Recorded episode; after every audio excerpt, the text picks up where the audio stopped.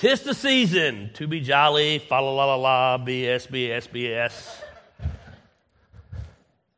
Christmas spirit. All the good.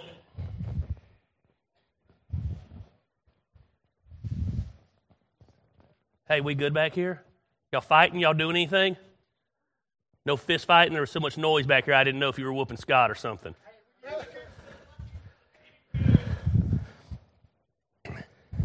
No respect. That's what happens when you got a bunch of musicians. Think they're rock stars. Now, where were we? Tis the season. Remember when you were small and it was the season? You were all excited about the season and Santa was going to come. You didn't have a care in the world. Then you became an adult and you realized that Santa cost you a lot of money and travel stresses you out. And you got to be around family that you avoid all year long, but for some reason during the holidays you got to be together. I've never understood the logic in that. You don't really like your family. It's supposed to be the most joyous time of the year. Let's see if we can get some preaching going on here. It's the most joyous time of the year. So we're going to be joyful by forcing ourselves to be around people that we've avoided all the rest of the year. Doesn't make a lot of sense to me. But it's the right thing to do. Says who? I've never understood that. You know? The older I get, though, I've realized that how I think really has a lot to do with how I feel about the season. I'm going to be honest with you. I'm going to throw her under the bus today. And normally I get her permission when I throw her under the bus, but I didn't get her permission to throw her under the bus, but I'm going to anyway. When I met my wife, she was a Scrooge about Christmas. It was a bone of contention the first Christmas. Now, that being said, she also sprung on me. She moved in my house in September, did not let me know that her mother chose every year to come down in December for an entire month. I didn't know about that, so that kind of dampened the house a little bit. So no wonder she was grumpy. Gail was living with us for a month. Now Gail's local, so it's like we see her for an hour, we hug her, we tell her Merry Christmas, and we boot her back out the door, man, and see her in two days. It works out great. That's the way family should operate. Not this come stay with me for a month thing. I mean, she was kind of a Scrooge. She didn't like Christmas. She didn't like the holidays. She had bad memories with them. They were a stress point in her past, they were a pressure point in her past. And I'm like a big kid at Christmas. I want to go look at Christmas lights. I want the house decorated. Now, let me make this very clear. I didn't say I was going to decorate the house, but I want it decorated. I want to go drive through the live nativity.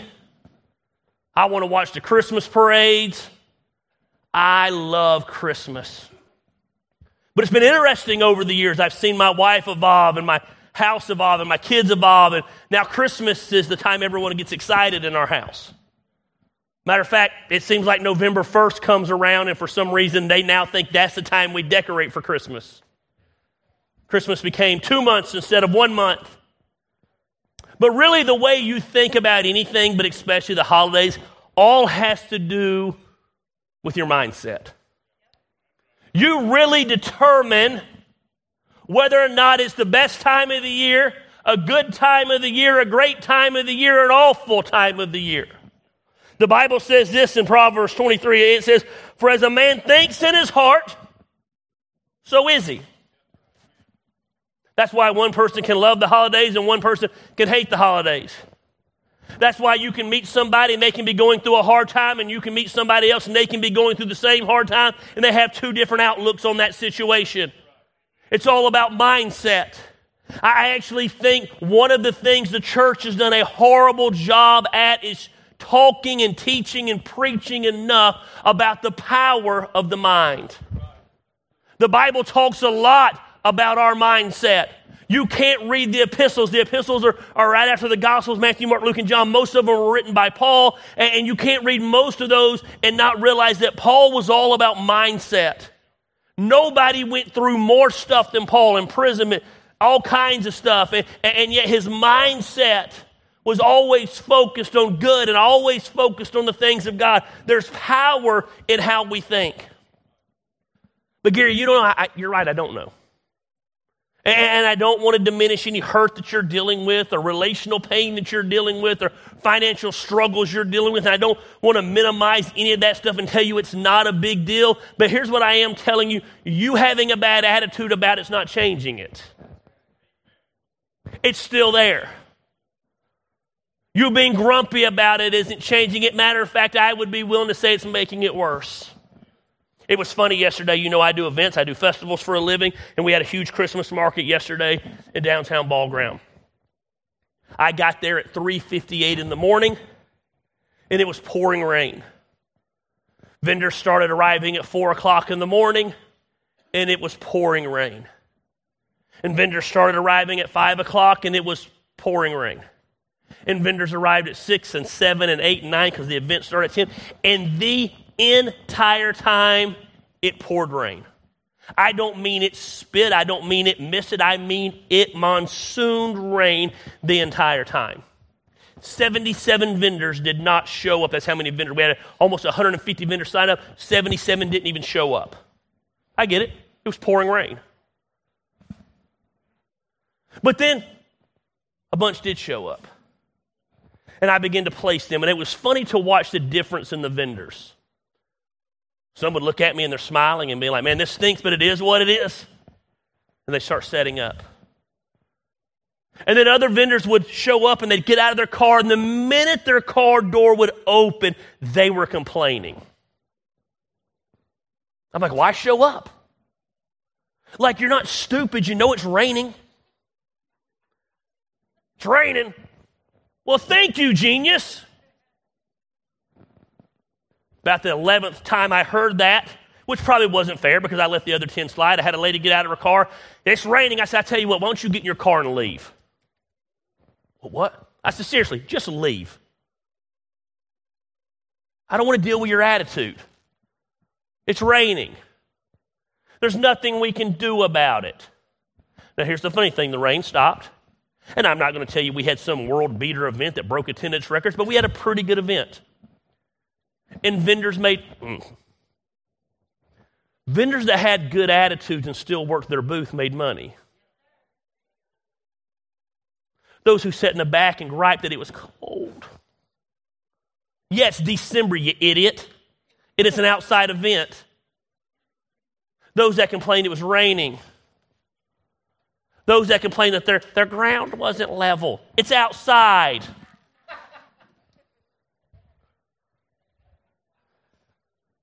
Those that decided it was a little windy, so they wrapped their entire tent in walls and then put them in the front where no one could even see what they're doing, they didn't do so good. It wasn't they didn't have good product. It all went back to this. They had bad attitudes. They robbed themselves of a good day. Guess what? I had a good day.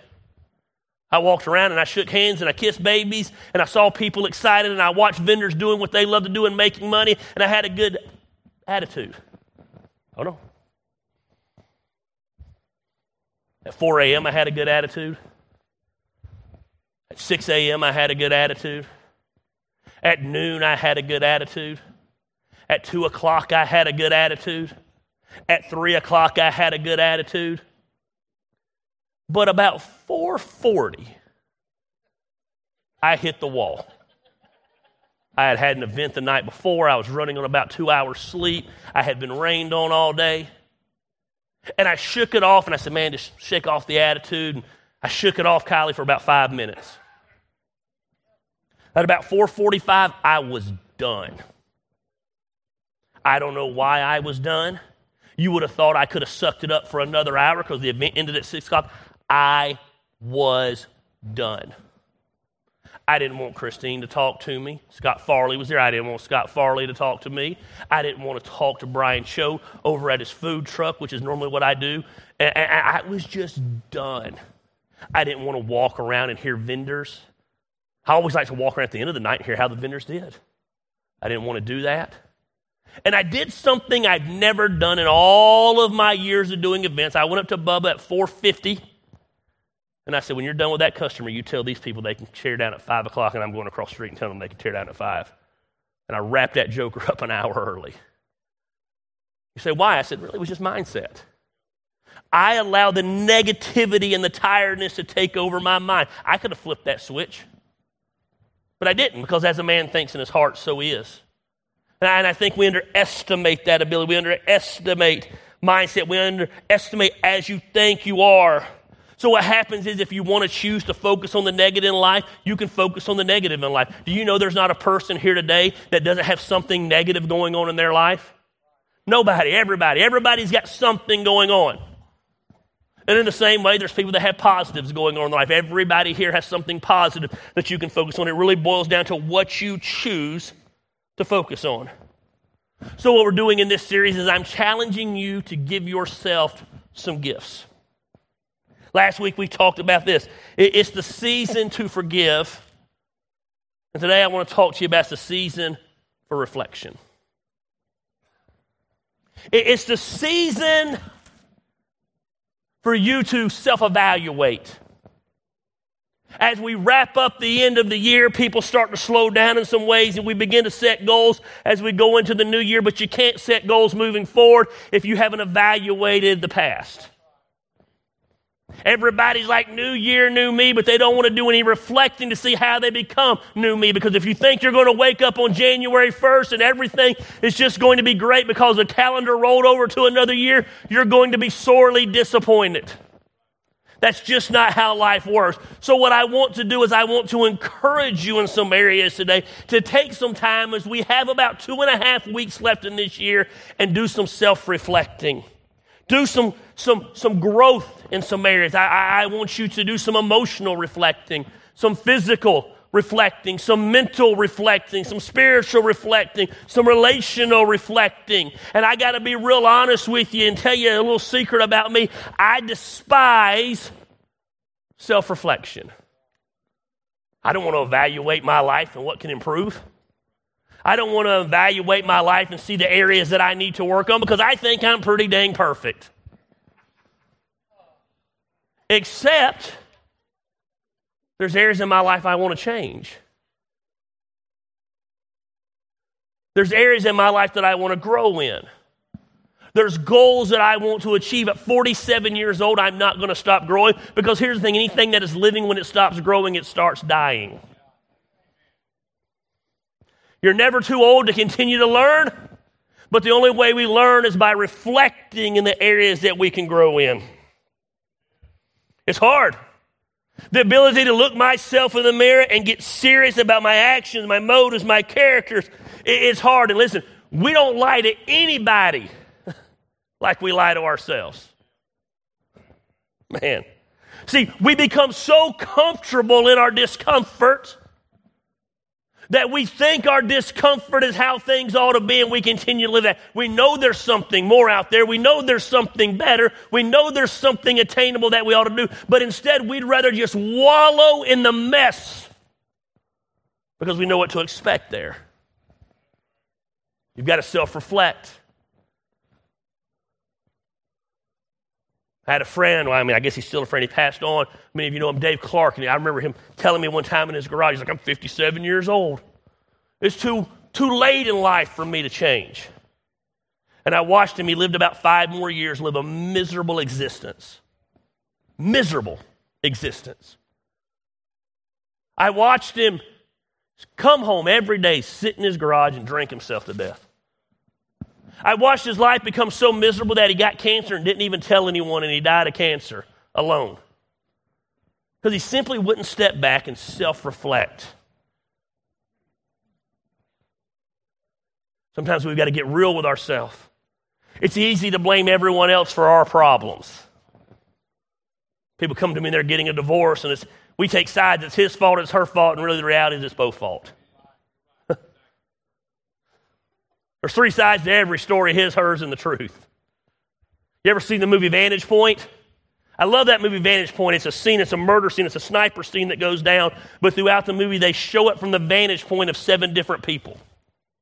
They, they show it through the view of a police officer that's on the scene, a guy who's at a telephone booth, the shooter, the person getting shot at. It's interesting to see all the different things that the people see and notice of the same scene because of their vantage point.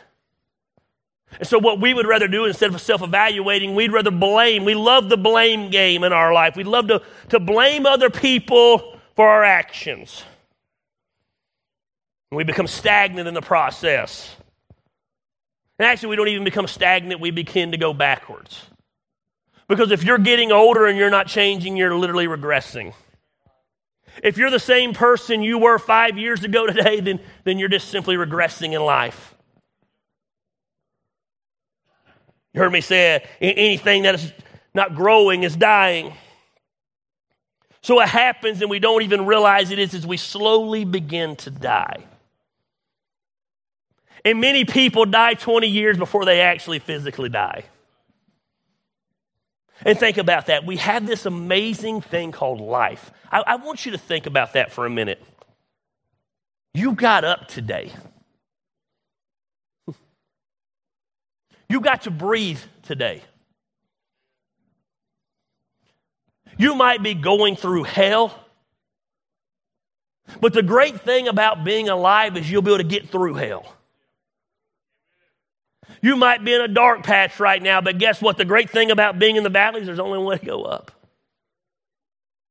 We had this amazing gift called life, and we waste it.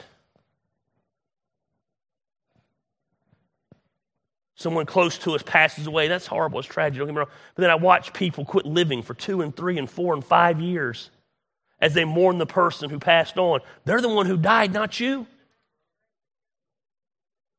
I guarantee you, if they got a second chance to come back, they wouldn't be sitting around wasting three or four years. You got one shot, you won't take the risk. Why? Afraid I fail. Failure's not fatal. Gary Lamb, king of failure. And it ain't killed me yet. You learn from it. But we become so stagnant in life, we begin to die. We don't want to put in the time of self reflection because if we put in the time of self reflection, we might have to put in the work to change. Bubba and I were talking recently, and Bubba and I set some goals, personal goals. I set some goals, Bubba set some goals before the year started. Some of the goals we met, some of the goals we didn't meet. And we were frustrated a few weeks ago about the goals we didn't meet. And then I looked at him and said, I said, You know the problem with the goals that we set? I said, We set some goals but then we never put a plan in place to actually achieve those goals. Anybody can throw out goals. Anybody can throw out dreams. Think about it. We, we make a big deal. He's a dreamer. You fall asleep and dream, that's easy. Dreaming's not enough. A visionary takes the dreams and makes them happen. But we don't want to put in the work to live the life that we know we were created for. We're living a life going through the motions, knowing there has to be more to life than what we're experiencing, but we're so comfortable in that life that we're not willing to do what needs to be done to achieve the life that we know is capable of achieving. We're lazy.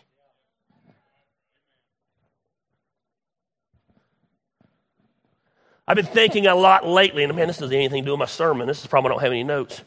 I've been thinking a lot about the word success. And when I use the word success in social media posts, I've been trying to clarify what I mean business success, family success, because there's different kinds of success. I've got a buddy of mine who is a good guy. He's been there with me through all kinds of stuff. But business success wise, he's probably by the world standard not the most successful person. He provides for his family and he's got a solid job. But husband success wise, he's amazing.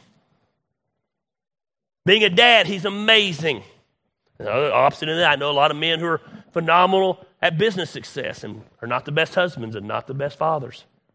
So we got to clarify what success is, not it? and even in financial success, your version of financial success and my version of financial success might be two different things. So you got to clarify what success means to you and what's the life you want to live.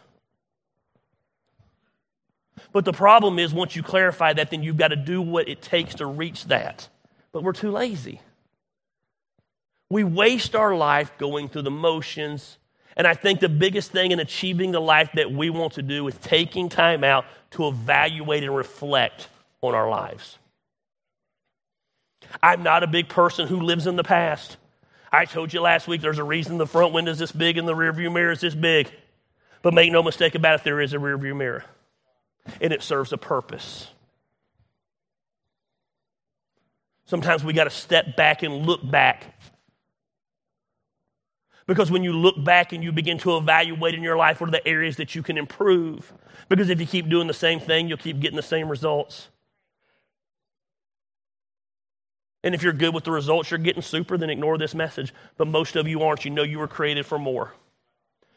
You know there's things you want to achieve in life. The older I get, those goals change. I'm real, real close to them kids, them brats being out of the house. I got different goals now. I want to enjoy things that I wasn't able to enjoy previously.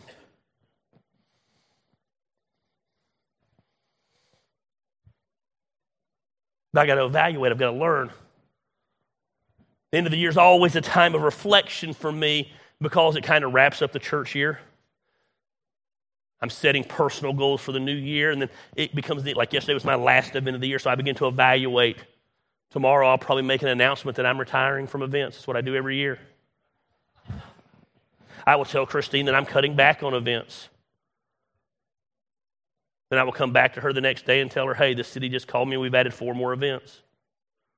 Last year, literally, I looked at her and Bubba and said, We're cutting back on events. They were in the office. And while I was telling them that, a city called me. They said, Hey, can you add this, this, and this next year? I said, We sure can. And I hung up and I said, Hey, we just added three more events. And they looked at me and said, I thought we were cutting back. But it's a time of evaluation, and there's things I want to change in how I do business. I can't maintain the pace that I've maintained, so I've got to, I've got to tweak some things and take them to the next level and add people and, and cut back on some things and learn to say yes to certain things and no to certain things. But you know what? I can't do any of that if I don't evaluate. There's no greater time than right now to stop and reflect. How do you move forward if you don't know the areas you need to move forward in? This week I was reading my favorite story in all the Bible. When I tell you I have preached on this portion of Scripture in the 10 or 11 years, whatever, how long it's been that I've been pastoring this church, I feel safe to say 50 different times that's probably not enough. I read this particular story at a minimum of once a week. The honest truth is, I probably read it every day. I have preached from this portion of Scripture probably 15 different messages from different angles. And this week I'm reading this story again, as I do all the time. And after all those years of reading it and all those years of preaching it, I even see it from another angle. And I begin to see a time of reflection in this story that I'd never seen before. So if I'm telling you just a season for reflection, I'm about to tell you what you need to do during that reflection. There's some steps we need to take if we're going to reflect and move forward. And of course, I'm talking about the story of the prodigal son in Luke 15. And let's start there. The Bible says Jesus continued, there was a man who had two sons. Everybody here knows the story of the prodigal son. You can't go to this church for three months without hearing me preach on the prodigal son. But I guarantee you've never thought about it in terms of reflection. The younger one said to his father, Father, give me my share of the estate. Now, you need to understand during this time, a father would die and he would leave his estate to the kids. The older son would get a portion, and the lesser portion would go to the younger son. So this is the younger son. Father, give me my share of the estate. So he divided his property between them. Father didn't have to do this. It wasn't a wise request. The father could have looked at his son and said, No, I'm not doing that. But the father, while he was still living, gave his portion of the estate to the younger son. Not long after that, the Bible doesn't tell us how long, but not long after that, I like how it says not long after that because here's the, consequences for bad decisions will happen not long after that. yeah. yeah. The Bible says, I tell people all the time, I said, sin is fun. You're going to hear a lot of preachers say that. Sin is a blast. If it wasn't fun, we wouldn't do it. But the Bible says there's pleasure in sin for a season. That fun becomes unfun real quick. Not long after that, the younger son got together all he had, and he had a lot. Remember, he just got all his inheritance. And he set off for a distant country. Sin will always take you to a distant country, baby. It will take you to a place that you don't know. It'll take you to a place you never thought you'd be. It'll keep you longer than you ever wanted to be kept, and it'll cost you more than you ever wanted to spend. It looked good from here. Hung all ahead. He set off to a distant country. And there he squandered his wealth in wild living. He did what we would have done when we were young. I had a father call me this week, good man. I didn't I said good man, I don't know the man, but he seems to follow me and he called me, seemed like a good man when I talked to him. And he called me, wanted to know if I'd call him, and so I called him back. And he began to talk to me about some things his 19 year old son was going through. They were genuine things. They were things as a father I'm sure would concern him. There were some things that my kids have went through and I didn't like when they went through them. And he told me, he said, I just don't know what to do about it. I said, Well, can I ask you a question? He said, Sure. I said, What were you doing when you were 19? He said, Well, probably some of the same. I said, Right. I said, Breathe. I said, I'm not saying you excuse what he's doing. There's not consequences for what he's doing, but he'll figure it out. The Bible says you train up a child in the way he should go, and when he's old, he will not depart from it. You give him wisdom, you give him truth. But that's the problem with us as parents. Sometimes we want our kids to avoid the consequences of their actions, and therefore they never learn. You had to learn. I was very virtuous as a child. But I'll never forget when Emily did some things she shouldn't have done on her phone. Me, being a person of grace, was willing to walk through it with her. My wife was not. She was going to kill her. I physically had to stand between my wife and my daughter until my wife calmed down. Now, I'm not a very smart man. I should have waited. But I looked at my wife and said, What was you doing when you was 15? You know she was out doing things she shouldn't have been doing because she's Christine. I don't want the same thing for my daughter. Of course we don't. But they'll figure it out. I couldn't relate because, again, I never did any of those things.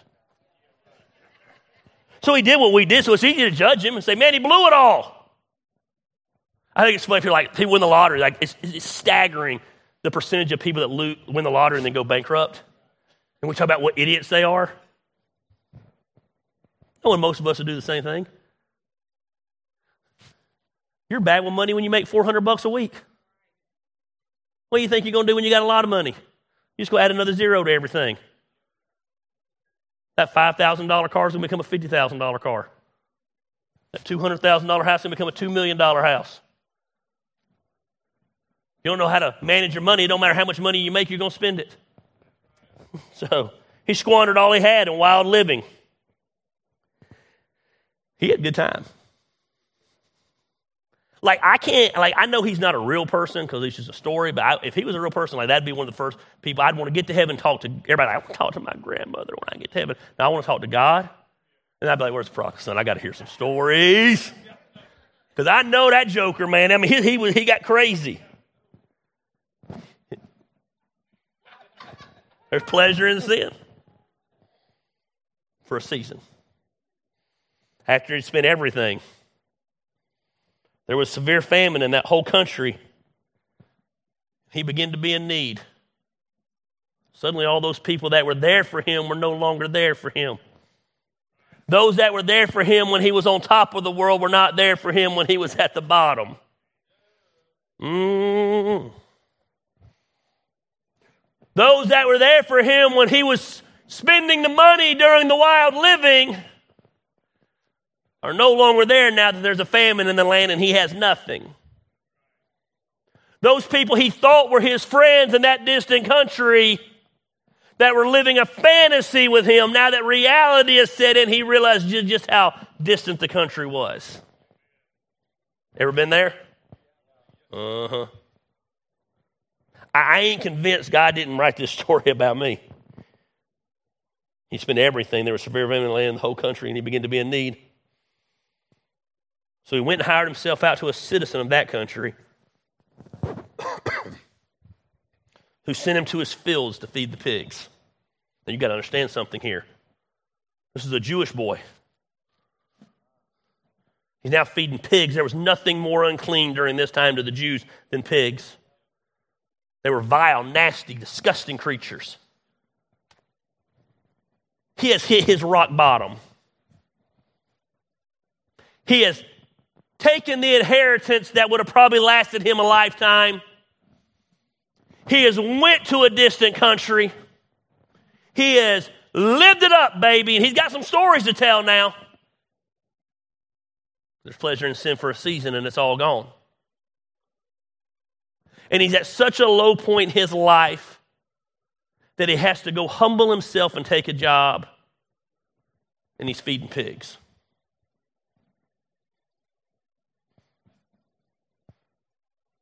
He's feeding pigs. But by the grace of God, that wasn't me. When I lost everything, I slept two nights in my car because I had nowhere to go. And a family, by the grace of God, allowed me to move in. That would have been me. I needed to get a job. All I'd ever done was be in ministry and start things. No one really wanted me to be the face of their place, especially locally here. You got so bad at it, by the grace of God, I didn't have to do this. And I'm not saying there's anything wrong with this because, man, a man, honest work's honest pay. The manager of Chick fil A said, Man, I can't have you at the counter. He said, But we'll put you in the cow outfit if you want to. And you can stand out on the road. Now, for me, that's a pretty big shot to the ego.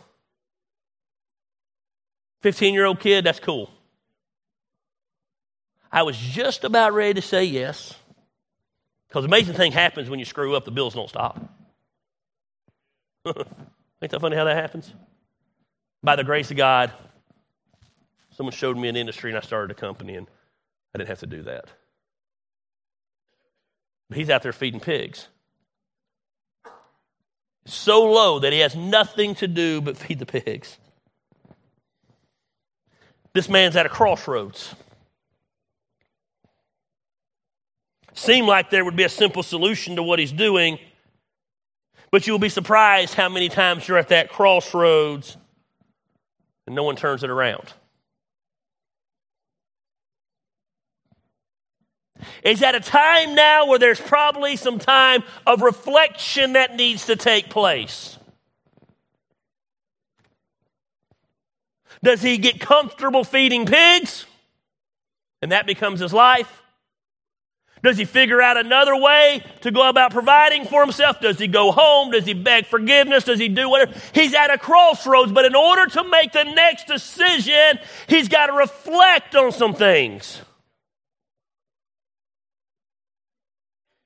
The problem is we get at the crossroads and we skip the reflection point and we make an impulsive decision. And then we wonder why we head back down another wrong path because there was never a time of reflecting. We're an instant society when we want a microwave solution to a long term problem. Took us 30 years to gain weight, we want to lose it in 30 days. This is healthy. Let me stick this shot in me. Oh, I can't keep the weight off. Well, of course you didn't, you idiot. You did it through a shot. And if you're on the shot, I'm not, well, yeah, probably not healthy for you.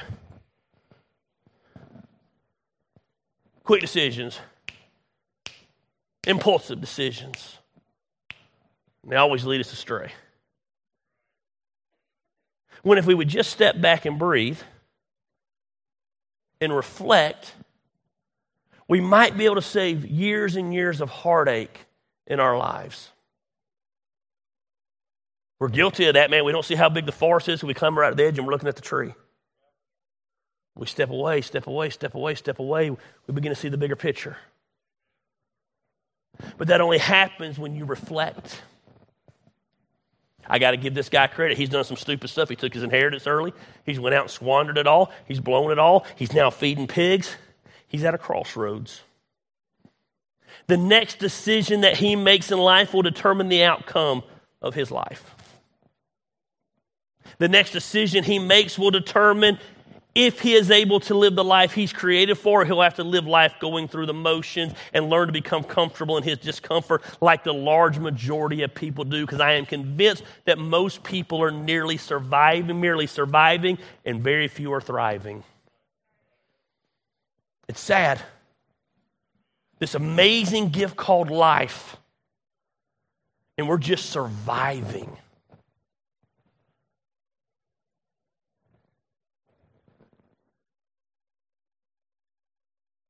talking to a buddy of mine. He's 65 years old. He's made some decisions recently. He's fallen in love with a woman and blah, blah, blah. And she's 30 years younger than him. Good for him. Good for him. More power to him. Sounds like hell to me, but more power to him. But he told me, he said, But I'm 65. He, I don't even think he realized what he said. He said, I don't know how much longer I have. Both my parents passed away at about 85. I said, You got 20 more years. 20 more years. 20 years ago, I didn't even live in Canton, Georgia. A lot can happen in 20 years. Get that 35 year old boy. Go after it, son. Because when you die at 85, she's going to only be 55. She'll find another one. She, she, she gets to live a good life too. Ain't it funny how we limit our life? I'm too old to do anything. This man's at a crossroads. Some time of reflection has to happen. I've never seen this in this story before.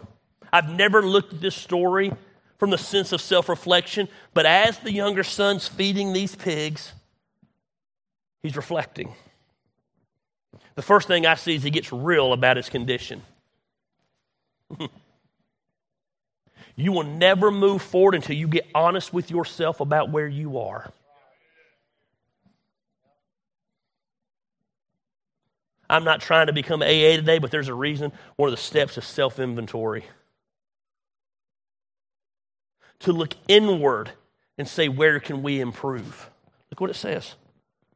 He longed to fill his stomach with the pods that the pigs were eating, but no one gave him anything.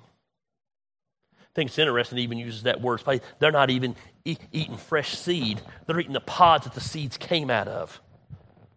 The hard shells, and he's looking at it saying, Man, that looks good A few years ago, he's on daddy's farm taken care of. He's eating like a king. He leaves there and he's man, he's limousine riding, jet flying, Rolex wearing, whatever. Can he keep the crocodiles down? Man, he's wild living life. High on the hog, pun intended. And now he's feeding the pigs. And he's so hungry He's so broke. He's so at rock bottom that the pods he's feeding the pigs look good to him, and they didn't even offer him some of that. When was the last time you got real with yourself about your condition? When was the last time you got real with yourself about the areas in your life you want to improve? When was the last time you got real with yourself about your health? Oh, my health don't matter. Well, don't if you want to die early. It don't matter if you don't want to sleep at night. It don't, it don't matter if, if, man, if you don't want to have sex with your spouse anymore. Treff over there. Amen. God. Still chasing Amanda around that neighborhood. Still running. He gonna catch her though. He ain't quitting. When's the last time you got real with yourself about your finances? So number one, people come, I got, I've got this financial goal. Cool. That's awesome. I love that financial goal. I got some financial goals too. But when was the last time you stepped back and got real with yourself about your finances? Is that an attainable goal living like you're living now? Making the decisions you're making now. Hey, here's the deal. When was the last time you got real with yourself about your marriage? Let me tell you something I'm no longer impressed with. I am no longer impressed with how long somebody's been together. Because I know couples that have been together 30 years and they've been miserable for 30 years. Recently heard about an 81 year old man. Was married for 51 years, leaving his wife for a 60 year old woman that he met at bingo. I, if I'm lying, I'm dying. His name was Clyde. His name is Clyde. 51 years. That's 51 years you've been married. 51 years of hell.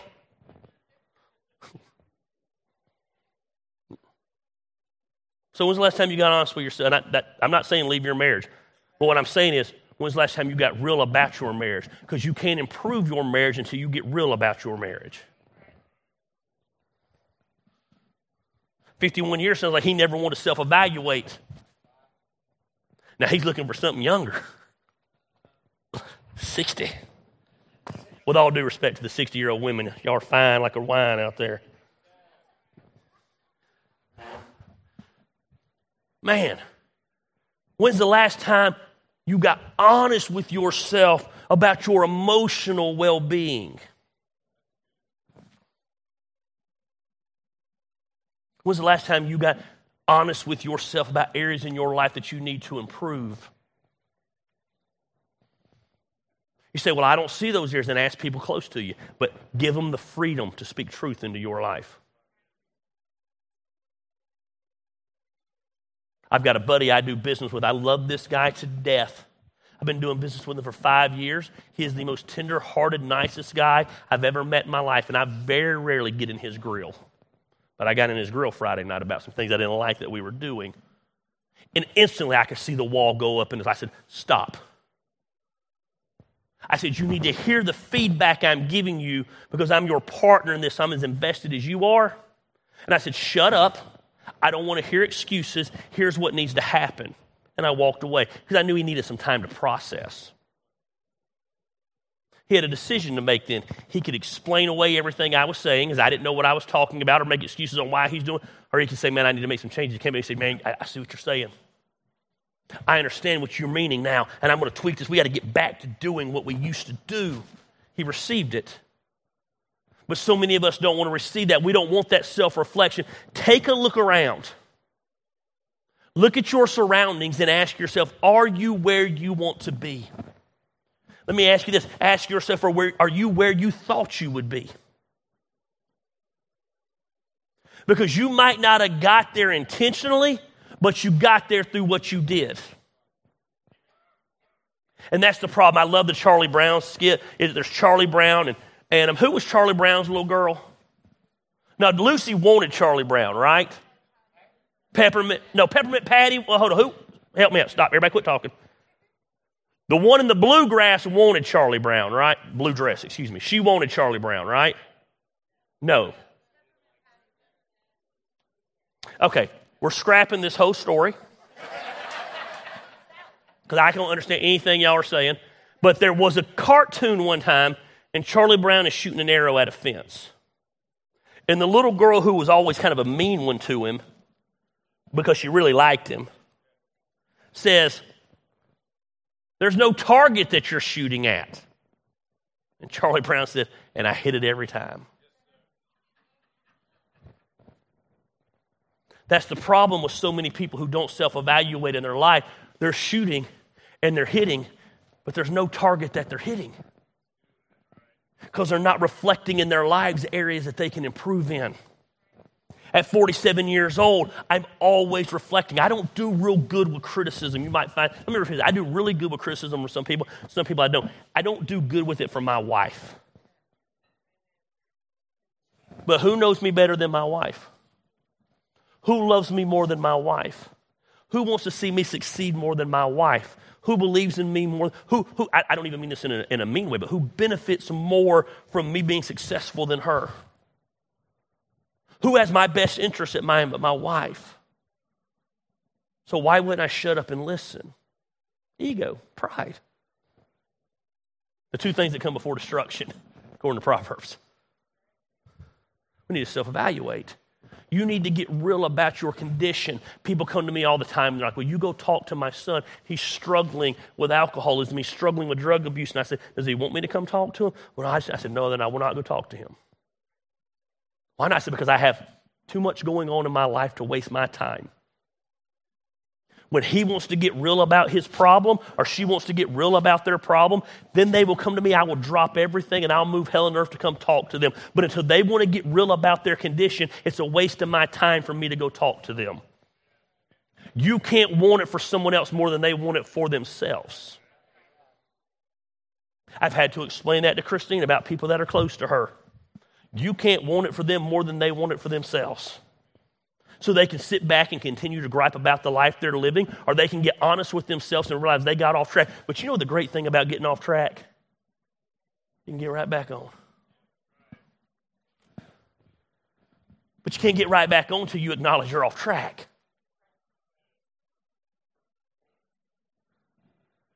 My dad used to be the king of wrong turns when we were going somewhere. And that joker would never admit he took a wrong turn. It's the way I know to go. I remember one time it took us 11 hours to get to Panama City Beach. 11 hours. 11 hours. Don't be talking because it took us about nine one time because we listened to Rick Cope. Listen, 11 hours. He knew he took a wrong turn. All he had to do was get back on track. But he just kept on going. Rand McNally had misled him at that time. But that's what we do. We don't get honest about our condition. When you're in the pig pen, not even getting to eat pig food, just wanting to eat pig food, you'll get real, real quick. And that's the problem. So many of us don't hit. Mm, we might not even get through this sermon. So many of us have never hit rock bottom because nobody around us will love us enough to let us hit rock bottom. And that's what you do with your kids so many times. You're so busy saving them and bailing them out of their mess that they never hit rock bottom, and then you get frustrated that they don't change. Why do they got to change when mommy and daddy keep bailing them out? When their spouse keeps bailing them out? When their friends keep bailing them out? Failure's some of the greatest le- um, teachers that you can ever have in your life. It sucks. It's hard. I'll never forget when I lost everything. I caught them. It affected my relationship with my mother for a long time, but I'm thankful for it. I called her and said, Hey, what you doing? Okay. I said, Well, you probably gonna hear some stuff. I said, Don't go get the newspaper. Don't get on social media.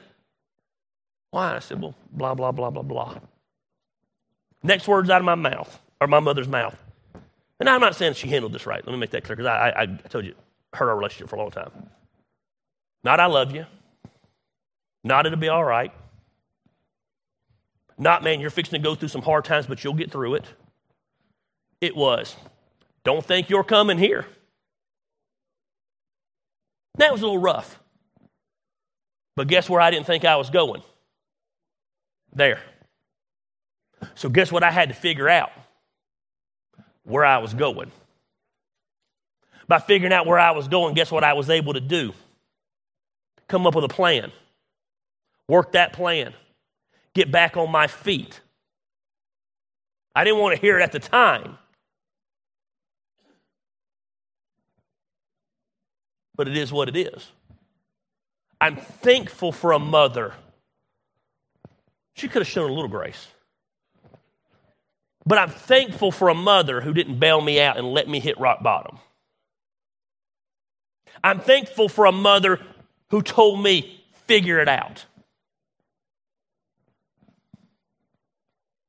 I know family members that are grown adults that are still kids because their parents bailed them out of everything. They never had to figure out anything on their own. And the reason the parents bailed them out of everything, oh, guess what? Mm, I don't want to hear this, is because the parents never got real about their condition. They didn't realize they had areas they needed to improve, and they found their validation through saving their kids. Oh, that's a different sermon for a different day. Y'all ain't ready for that truth. We're going to get real about our condition. Once we get real about our condition, we're going to recognize something has to change. You keep doing what you've been doing, you keep getting what you've been getting. What's the definition of insanity? Keep doing the same thing over and over and over and expecting a different result. It's not enough to hit rock bottom. It's not enough to get honest with your condition. You've got to recognize something has to change. I love this next verse. I think I said something about it a couple of weeks ago. I tell you, I preach on this all the time. When he came to his senses, I need to get that tattooed on me. When he came to his senses. Guess how he came to his senses? Because he got real about his condition. Now he's realizing I'm standing in the pig pen, I'm meeting with the pigs, something's got to change. He said, How many of my father's hired servants have food to spare? And here I am starving. He said, Man, he goes, The servants on the farm eat better than I eat. Because guess what? He ain't eating. It said he didn't even get the pods that the pigs had. Something's got to change. Now, here's what I dig about him. Here's what I like about him. Here's what I, what I, I think about him. He didn't have an attitude of being owed something. He didn't think, I'm going to go back home and daddy's just going to put me back in a place of royalty. He said, But I can go home and I can be a servant. You want to know if someone's truly repentant, see how humble they are. How humble do you got to be to do that? Go back to your dad and say, Man, can I, can I just serve here? Can I clean the toilets here? Can I work the fields here? Can I cater to the big brother here? I'll do whatever because, man, here's the deal, Dad. the servants are treated better here. Pigs are treated better than me in that distant country. You got to realize there's a better way. Here's the problem that means you got to realize that you can no longer be comfortable in your discomfort because it's discomfort. Stop justifying the behavior. Stop explaining away the behavior. Stop normalizing unhealthiness. So many of you do that in relationships. So many of you do that in business dealings. So many of you do that with your finances. You need to realize, man, when you spend more than you make, guess what? That's not normal. That leads to debt. And then you're working for the man because you're in debt and you're miserable. You go to a job that you can't stand. Work for someone you don't like to build their dreams where you can make money to buy things you didn't need to impress people you don't like. And here's the problem let me say, how do I know if it's normal? Here, here, here, nine times out of ten, this works. You ready? If society says it's normal, it shouldn't be. Society says get in debt.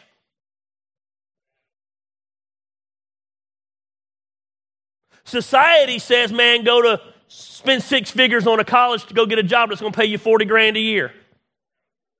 Now, that's okay. Some, some of you feel called to do that, I understand. But that don't need to be the norm anymore. Society says go work for someone else and build someone else's dreams instead of building your own dreams. Society says your spouse gets on your nerves, get rid of them.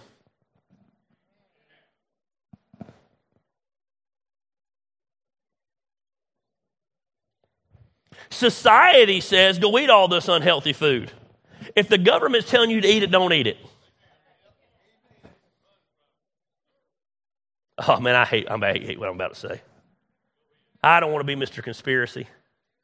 But if you don't think they're trying to program us and get us ready for a certain thing, listen, if you think the government has your best interest at mind, man, I got some oceanfront property in Augusta, Georgia, I'll sell you.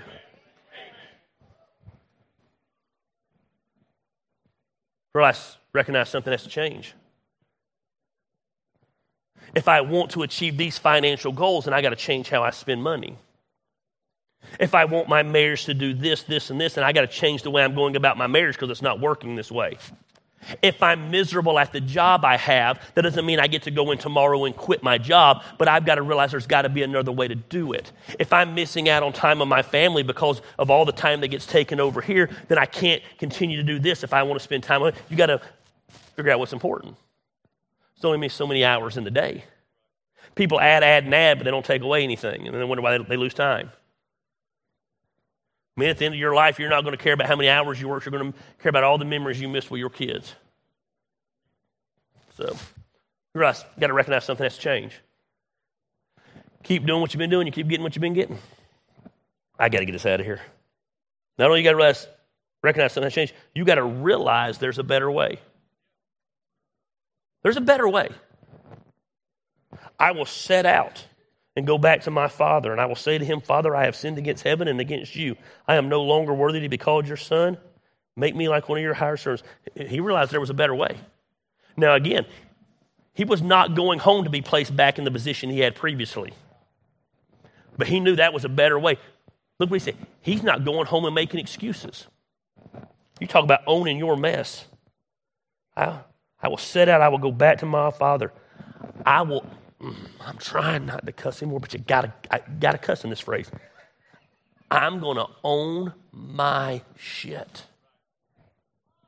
I have sinned against heaven and against you. Don't come to me apologizing, but explaining away your apology. Don't come to me asking for forgiveness, but justifying why you did it. Come to me and say, man, I screwed up. I messed up. I was wrong. Let them know I'm not even worthy to be called your son. But, Dad, I was in a distant country and I was eating, I wasn't even eating with the pigs, but I was feeding. They were eating better than me. Can I just be a hired servant? You've got to realize there's a better way. Can I tell you today, God's way is always better than your way? God's way is always better than society's way. The world will tell you you can't have a good marriage, and God says you can. He said, Well, let what God has put together, let no man put asunder.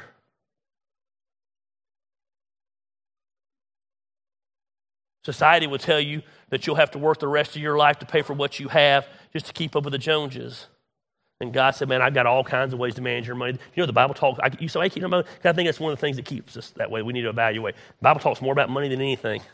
And it doesn't always talk about giving, contrary to what all the pastors say. Now, the Bible does talk about giving.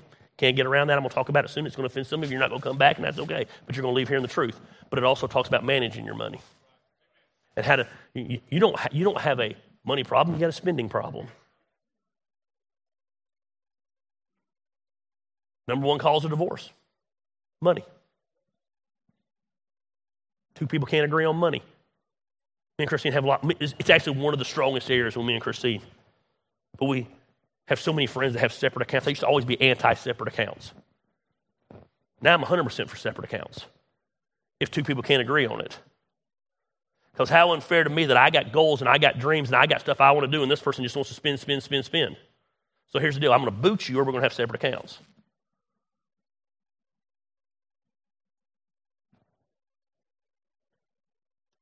That's the book of Gary. I'm not saying it's the Bible. I'm just telling you. So many friends of ours, man, can't, like, it, this guy's got goals. This woman's got goals, and this one just spins, spins, spins, spins, spins. No, there's a better way. It's God's way. I don't want to get into a talking bad about someone stuff. But the first two years I was with Christine was the least two years of money I made ever in my life. Ever. Uh, not ever in my life, but probably my adult life. Even when I lost everything, I made really good money. I had more money in the first two years married to Christine in the bank, making less money than I'd ever had, than I had the previous years making more money because she knew how to manage money. Another one just spent money. I didn't have a money problem, I had a spending problem. I used to keep up with it in my head. Christine took over the finances. She said, How much? I said, There ought to be about five or six grand in the bank, according to my calculations. Okay. 14 hours later of her managing the books and figuring out the books, because I didn't write anything down, she said, eh, There's about $900 in the bank. I said, No, you calculated wrong. She said, No, this is called facts. It's numbers. They don't lie.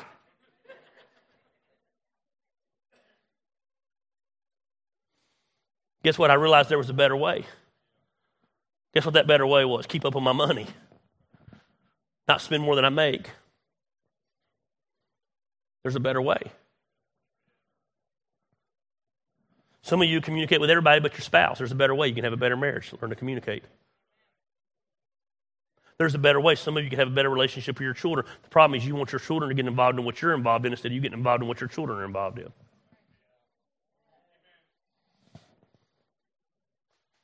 There's a better way.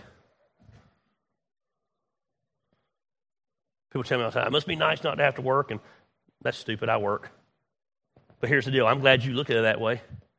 I found a better way. Sorry that you're so dumb you got to go work 60 hours a week for someone else. That's my new response to people.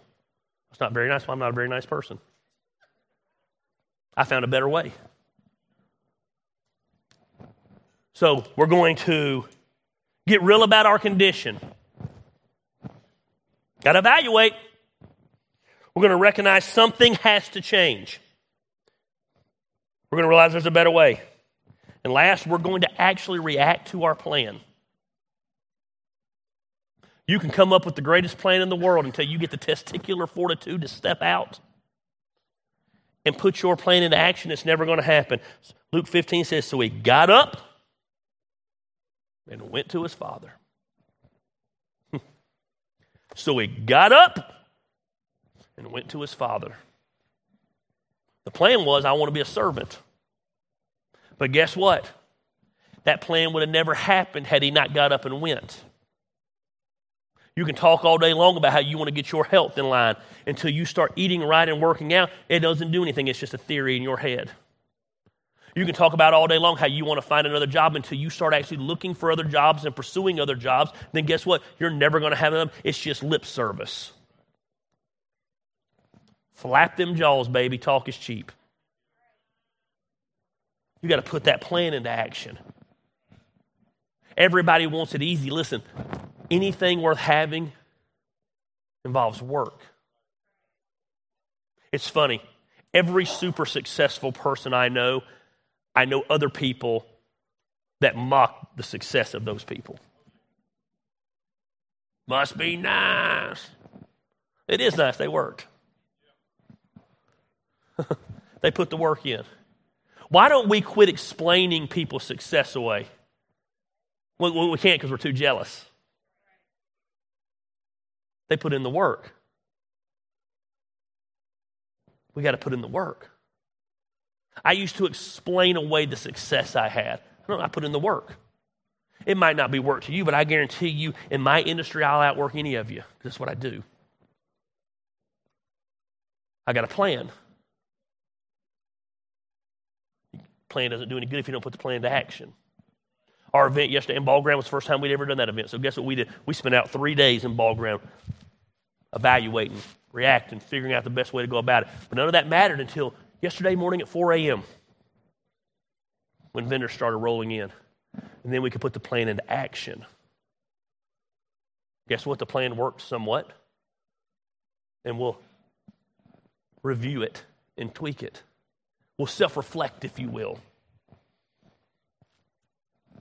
2024 can be the best year of your life, not because January 1st rolls around, but because you finally self reflect and get honest about some things. Stop talking about some things. Stop blowing smoke up your. And that's the other problem. Social media has made so many people think they're somebody when you ain't. Everybody knows me in town. Well, guess what? That and two bucks will get you a coffee. I don't even know how much coffee is. That and something to get you something. that and 30 bucks to get you lunch at Taco Bell. How about that?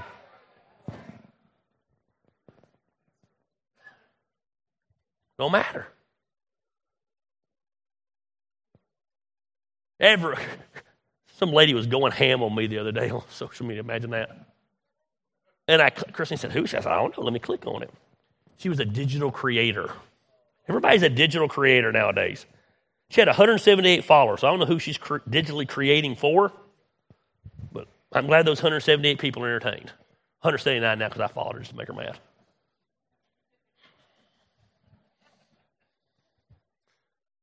Everybody thinks they're somebody because they can post something on social media. That don't mean anything. Matter of fact, we've allowed social media to become a form of work, and it's not work. Works work. I got to wrap this up. So he got up and went to his father, but while he was still a long way off, his father saw him and was filled with compassion for him. He ran to his son, threw his arms around him and kissed him. I want you to understand this. In this day and time, that son would have been dead to that father. But it said, while he was far away off, the father saw him. You know why? Because the father was looking for him. You know what I've learned is when I put my plans into place, they always exceed my expectations because God is bigger than my dreams. He was just waking me to take the first step, and he blows it up. This son didn't expect that. The father ran out to him threw his arm. Son said to his father, Look at mm. He could have manipulated in this situation. Man, my dad just ran out to me, threw his arms around me, he's loving me. I'm changing the plan, Dad. Can I just come home? Can I just play on Dad's emotions? He didn't. He stuck with the plan. He said, Father, I've sinned against heaven and against you. I'm no longer worthy to be your son. Father cut him off. Quick, bring the best robe, put it on him. Put a ring on his finger, sandals on his feet. Bring the fattened calf and kill it. Let's have a feast and celebrate, for the son of mine was dead and he's alive. He was lost and he's found, and they begin to celebrate. All that happened because of self reflection. I'm telling you, if you'll spend some time over the next two and a half, go away. Christine already knows. I'll be going away soon. I'll go hiking for the day. I'll get out in the woods. I'll go somewhere, me and a notepad. No phone, no talking to her, and I will evaluate. I got goals. I don't want to be doing at 55 what I'm doing at 47. I'm getting too old for this crap. It's catching up with me. I got to evaluate. I don't want to be having discussions at 50 with you guys like I had a couple of months ago. I got to evaluate and improve. I want my relationship with my kids to continue to grow. Guess what? I got to evaluate and improve. I don't want to have to suck in when I button my pants. I got to evaluate and improve. And every time I evaluate and I improve and come up with a plan and I step out and follow that plan, I don't use this lightly. Every time, God's plan exceeds my plan better, but He was waiting for me to follow, step out and do what He told me to do. Son comes home and the father says, Man, I'm restoring you back to what you were. But he had to take that leap. Now I'm going to wrap up here in the same part of the sermon. You need to understand that self reflection comes with a cost. People around you, if you start to improve and better your life, you get your marriage in line, you get your finances in line, you get your relationship with your kids, you start chasing your dreams with your career. People you think would root for you will not root for you. Misery loves company. They loved you being around when you were at their level. But whole nother levels mean whole nother devils. And people you thought would be cheering for you will no longer cheer for you, and they will explain away your success and they will criticize you, and then they will tell you that you have changed. You look at them and tell you them, you're right. You've changed. Yep.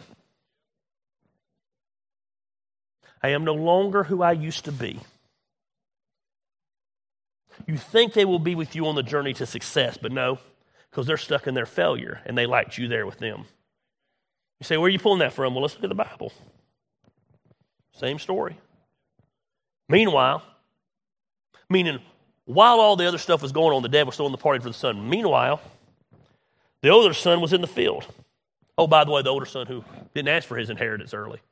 The older son who's out doing what he was supposed to be doing. The older son who followed the rules. The older son who deserved to get patted on the back. Older son was in the field. When he came near the house, he heard music and dancing. So he called one of the servants and asked him, What's going on?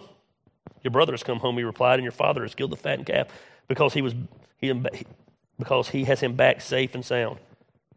The older brother became angry, not excited, not excited that his younger brother was home. Became angry, and he refused to go in. Family member. You'd have thought he'd been excited. Look what the father does. He went out and pleaded with him. But he answered his father, Look, all these years I've been slaving for you and never disobeyed your orders. You never even gave even a young goat so I could celebrate my friends. But when the son of yours, who has squandered your property with prostitutes, I told you he had a good time. prostitutes came home. You killed the fatted calf for him. Jealousy. They'll get jealous of you changing. They'll get jealous of you improving. I, I need to tell you that because it's going to come as a shock to you. People that were with you at level four probably will not be with you at level 10. Some will, but very few. They don't want to see you, I got to wrap up. They don't want to see you improve. They don't want to see you grow. My son, the father said, You're always with me, and everything I have is yours, but we celebrate and be glad because this brother of yours was dead, he's alive again, he was lost, and he's found. Listen to me. Self reflection will change your life if you put in the steps I told you today. When you self reflect and put in the plan, God will exceed your expectations. The people will criticize you, but guess what? You'll live the life you were created for. But you got to get honest with yourself. Let's pray.